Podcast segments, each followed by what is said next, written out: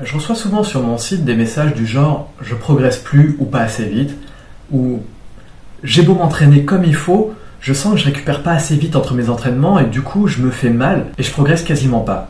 Aujourd'hui, on va voir ensemble la meilleure méthode d'entraînement et pourquoi ça fonctionne. Bonjour, je m'appelle Mathieu et aujourd'hui on va parler du push-pull leg.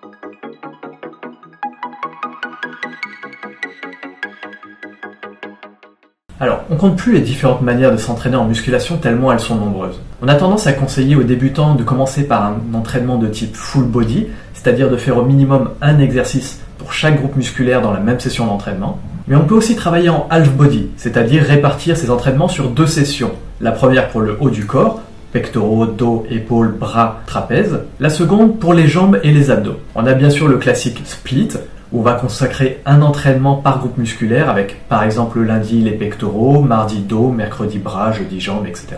Mais là-dedans, il y a une méthode d'entraînement qui sort du lot. C'est le push-pull leg qu'on appelle aussi le PPL. Aujourd'hui, on va voir tout ce qu'il y a à savoir sur le push-pull leg et pourquoi cet entraînement est forcément fait pour vous. Alors le push-pull leg, c'est quoi exactement et qu'est-ce que ça veut dire? Alors les anglophones l'ont déjà bien compris, ça se traduit par pousser pour push tirer pour pull et jambes pour legs. Et maintenant, vous l'avez tous compris, il s'agit de répartir tout l'entraînement de votre corps sur trois séances. D'abord, tous les exercices qui impliqueront un mouvement de poussée. Ensuite, tous les exercices qui impliqueront un mouvement de tirage.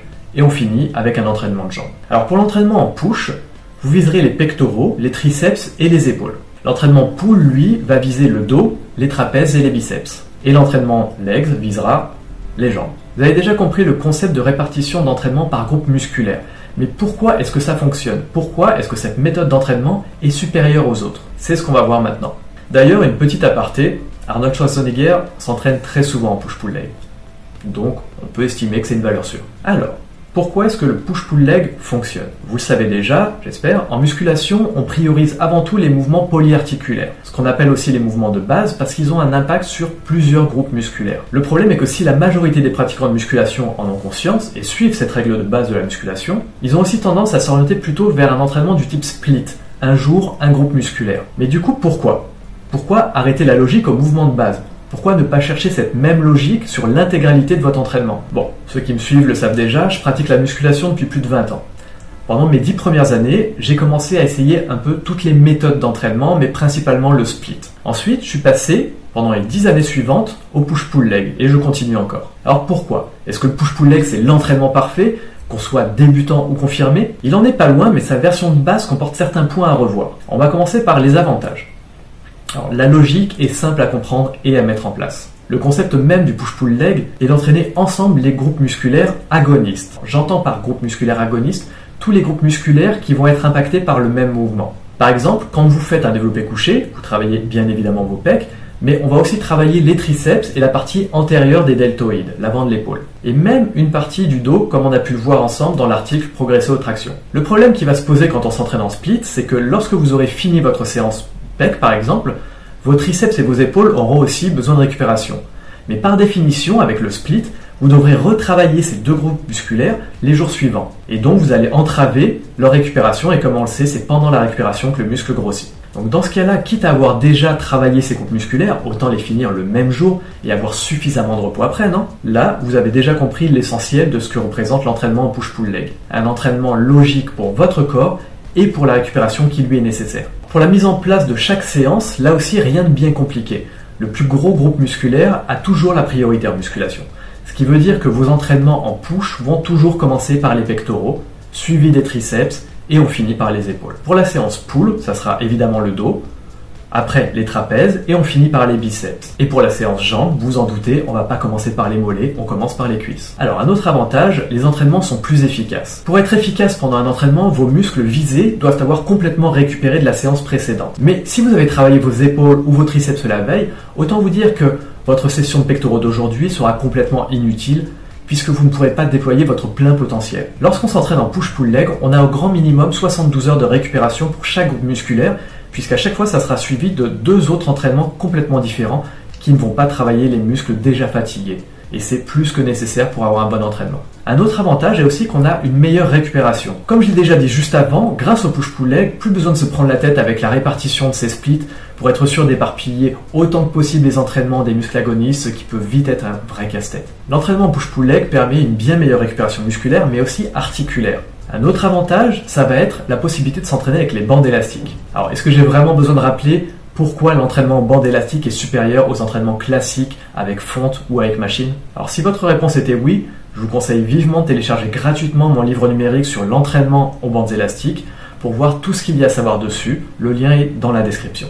Vous avez dans ce livre tous les principaux exercices et un exemple de programme en push-pull leg. Alors maintenant, quelques inconvénients. La répartition des groupes musculaires peut être éventuellement à revoir. Alors, un débutant en musculation n'a pas vraiment besoin de se poser de questions avant un bon moment. Pour commencer, il doit juste travailler également l'intégralité de ses groupes musculaires et se concentrer plutôt sur l'apprentissage moteur des mouvements. Par contre, pour un pratiquant intermédiaire ou avancé, la répartition deux séances haut de corps, une séance bas de corps peut ne pas être la meilleure solution. Un autre point négatif, c'est qu'une personnalisation peut aussi être nécessaire dans le temps. Quand on pratique depuis un moment, on se rend souvent compte qu'on a certains groupes musculaires qui prennent plus facilement que d'autres, alors que certains ne se développent tout simplement pas. C'est ce qu'on appelle un point faible. Et pour faire rattraper ce retard un point faible, les deux meilleures solutions sont de le prioriser dans l'entraînement, c'est-à-dire de commencer votre entraînement par le point faible, ou alors d'augmenter le volume d'entraînement sur votre point faible, c'est-à-dire de l'entraîner plus qu'une seule fois par semaine. Bon, on va voir plus loin dans la vidéo que ces deux inconvénients sont très faciles à faire disparaître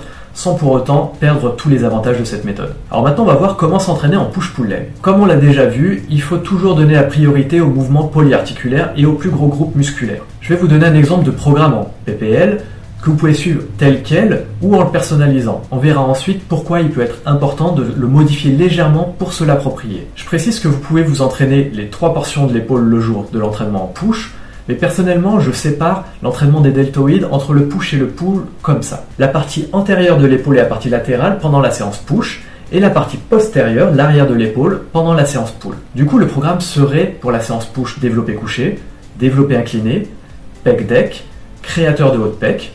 Ensuite, pour les, triceps, extension de triceps anti-idée reçue, extension verticale prise basse, extension unilatérale externe. Pour les épaules, ça pourrait être développé vertical, développé latéral, Développer frontal si nécessaire. Si vous avez l'avant d'épaule qui prend facilement, comme beaucoup de pratiquants, pouvez vous en passer puisque ça travaille déjà beaucoup sur d'autres mouvements comme le développé couché. Alors pour les exercices que vous connaissez pas, je vous conseille encore une fois de télécharger mon livre gratuit, le lien est toujours dans la description. Du coup maintenant pour la séance pull, ça va être du tirage vertical, du tirage horizontal prise serré, du soulevé de terre, du good morning pour le dos, un petit shrug pour les trapèzes, pour les biceps curl avec rotation, curl marteau, lip buster pour les biceps, et pour finir, face pull pour l'arrière de l'épaule, la partie postérieure. Du coup, pour la dernière séance, la séance de jambes, squat et leg extension pour les quads, soulevé de terre et leg curl pour les ischios, un superset adducteur-abducteur et un bon hip thrust bien lourd pour les fessiers.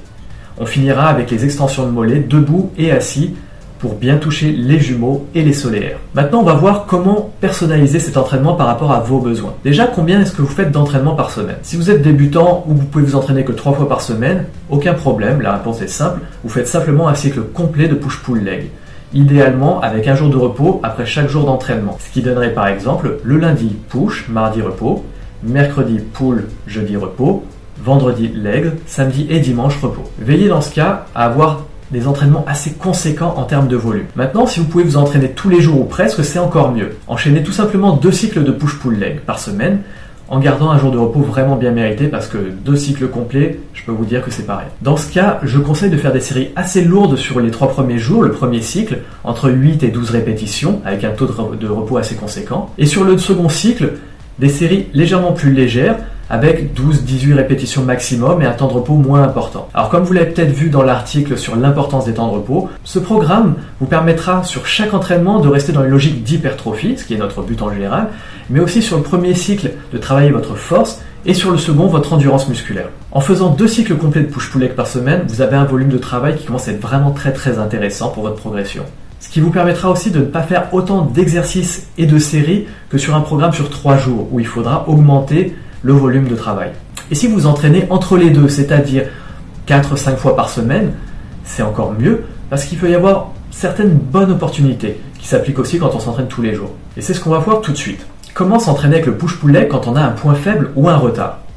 Là, on va toucher à ce que j'appelle un entraînement hybride, voire même asymétrique. Si comme moi, vous vous foutez de savoir combien il y jours dans la semaine, le but étant juste d'être cohérent dans le nombre de fois que vous entraînez chaque groupe musculaire. Alors imaginons que vous ayez un retard au niveau des bras. Vous entraînez 4 jours. Vous faites votre premier cycle de push-pull leg sur 3 jours et le quatrième jour, tout simplement, vous faites un entraînement plus classique en split de bras. Du coup, le volume de travail va être plus important et va vous permettre de rattraper le retard. Une autre option, si vous n'avez pas spécialement de point faible, serait de placer un second entraînement de jambes. Par exemple, push leg, pull leg. Ou encore ce que moi je fais régulièrement, le même schéma, push leg, pull leg, mais en splittant votre séance de legs de jambes en deux. Par exemple, le lundi, séance de push, pec, triceps, épaule, antérieur, latéral. Le mercredi, jambes, quadriceps, adducteur, abducteur et mollet. Vendredi, la séance pull, dos, trapèze, biceps et l'arrière de l'épaule.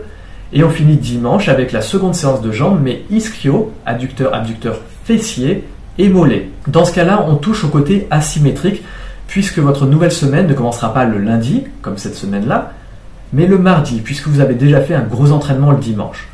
Cela dit, si vous vous sentez, rien ne vous oblige à prendre un jour de repos. N'hésitez pas à enchaîner si vous pouvez. Vous l'avez compris, s'entraîner en push-pull leg, ça ne veut pas dire faire que du push-pull leg basique. Vous êtes toujours libre d'aller au-delà des possibilités de la méthode pour la rendre encore meilleure pour vous. Pour revenir aux journées de repos. Je me suis toujours entraîné 7 jours sur 7. Ça ne veut pas dire que je ne prends jamais de jour de repos ça veut dire que c'est très rare et en général je m'entraîne quand même, je fais quand même quelque chose. En général je fais des abdos ou un peu de cardio pour avoir un minimum de dépenses ce jour-là. Par contre quand j'ai besoin, quand je ressens le besoin d'avoir un jour de repos, je me demande pas si ça tombe un samedi ou un lundi. Ce qui fait que mes entraînements ne peuvent jamais tomber le même jour. Et ça tombe bien, vu qu'on s'en fout complètement, ça n'a aucun impact. Après tout, je sais pas qui a décrété que le lundi c'était le jour des pecs, ça ne change rien pour votre progression. Ce qui compte une fois encore, c'est le volume d'entraînement ceux qui me suivent depuis le début savent que j'ai passé les deux dernières années en Australie à suivre cette méthode de push leg pull leg. Ce qui veut dire que ma semaine d'entraînement était sur 4 jours, ou plutôt sur 8 jours, puisque je suivais l'exemple que je vous ai donné juste avant, à savoir un cycle relativement lourd, suivi d'un second plus léger. C'est grâce à ça que j'ai pu rattraper le retard qu'avaient pris mes jambes après 5 opérations éparpillées sur 3 ans, dû à un mauvais accident de moto. Comprenez bien que si le concept même du push-pull leg est déjà en soi vraiment pas mal, vous avez toujours la possibilité de garder une certaine liberté pour le rendre encore meilleur pour vous ou plus en accord avec votre rythme de vie et vos possibilités d'entraînement. Alors, peut-être que certains d'entre vous se sont rendus compte qu'il manquait un groupe musculaire là-dedans. Je vous laisse une seconde pour y réfléchir. Alors alors, félicitations aux plus attentifs, effectivement, et les abdos dans tout ça. Alors, dans la forme la plus classique du push-pull leg, on travaille les abdos en général le même jour que les jambes. Vous pouvez donc faire comme ça, ou pas. Alors personnellement, moi, je sais pas pour vous, mais moi, après un entraînement de jambes, il est absolument hors de question que je rajoute quoi que ce soit. Je suis déjà en PLS au coin de mon gym en train d'essayer de me relever. Bon, plus sérieusement, les abdos travaillent déjà beaucoup avec la méthode push-pull-leg parce que comme on l'a vu, on doit prioriser avant tout les mouvements polyarticulaires qui vont avoir un impact aussi sur la sangle abdominale.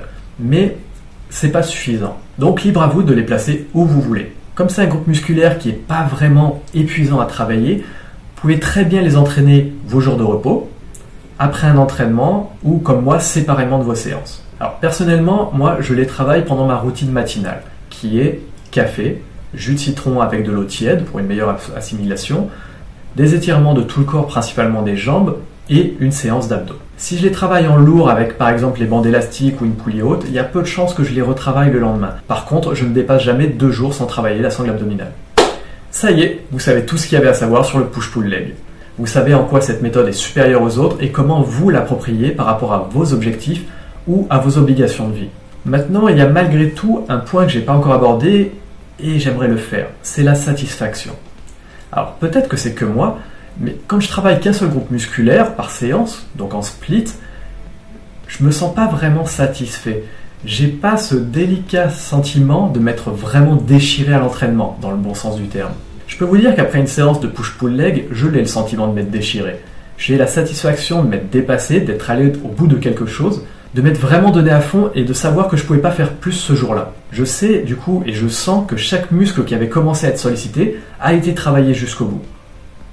Et je sais que je pouvais pas faire mieux et que je vais pouvoir du coup laisser récupérer totalement tous les muscles sans avoir à y repenser en me demandant si mon entraînement du lendemain ne va pas empiéter sur la récupération, ce que j'ai déjà travaillé. N'hésitez pas si vous entraînez 4 ou 5 jours par semaine à doubler l'entraînement de jambes ou à travailler spécifiquement un retard. Ou encore, si vous avez un jour de plus, pourquoi pas faire un full body ou un half body si vous en avez deux. Toujours en gardant cette optique de série plus légère sur le second cycle. Amusez-vous à chercher la variante qui ne va s'adresser qu'à vous. Ayez la satisfaction de toujours savoir que ce que vous faites est bien pour vous, comme pour votre corps ou pour vos objectifs. J'espère vous avoir vraiment apporté avec cette vidéo. Je sais qu'il y a pas mal de phénomènes de mode en ce qui concerne les méthodes d'entraînement dans le fitness, mais il y a aussi des incontournables et c'est le cas avec le push-pull leg. N'hésitez pas si vous avez des questions à les poser en commentaire, j'essaierai toujours de prendre le temps d'y répondre. Et le grand classique, n'oubliez pas de mettre un pouce bleu si vous avez aimé. Pour vous, c'est pas grand chose, mais quand on débute une chaîne YouTube, ça change énormément. On se retrouve très bientôt pour une autre vidéo. À bientôt sur Destination Fitness.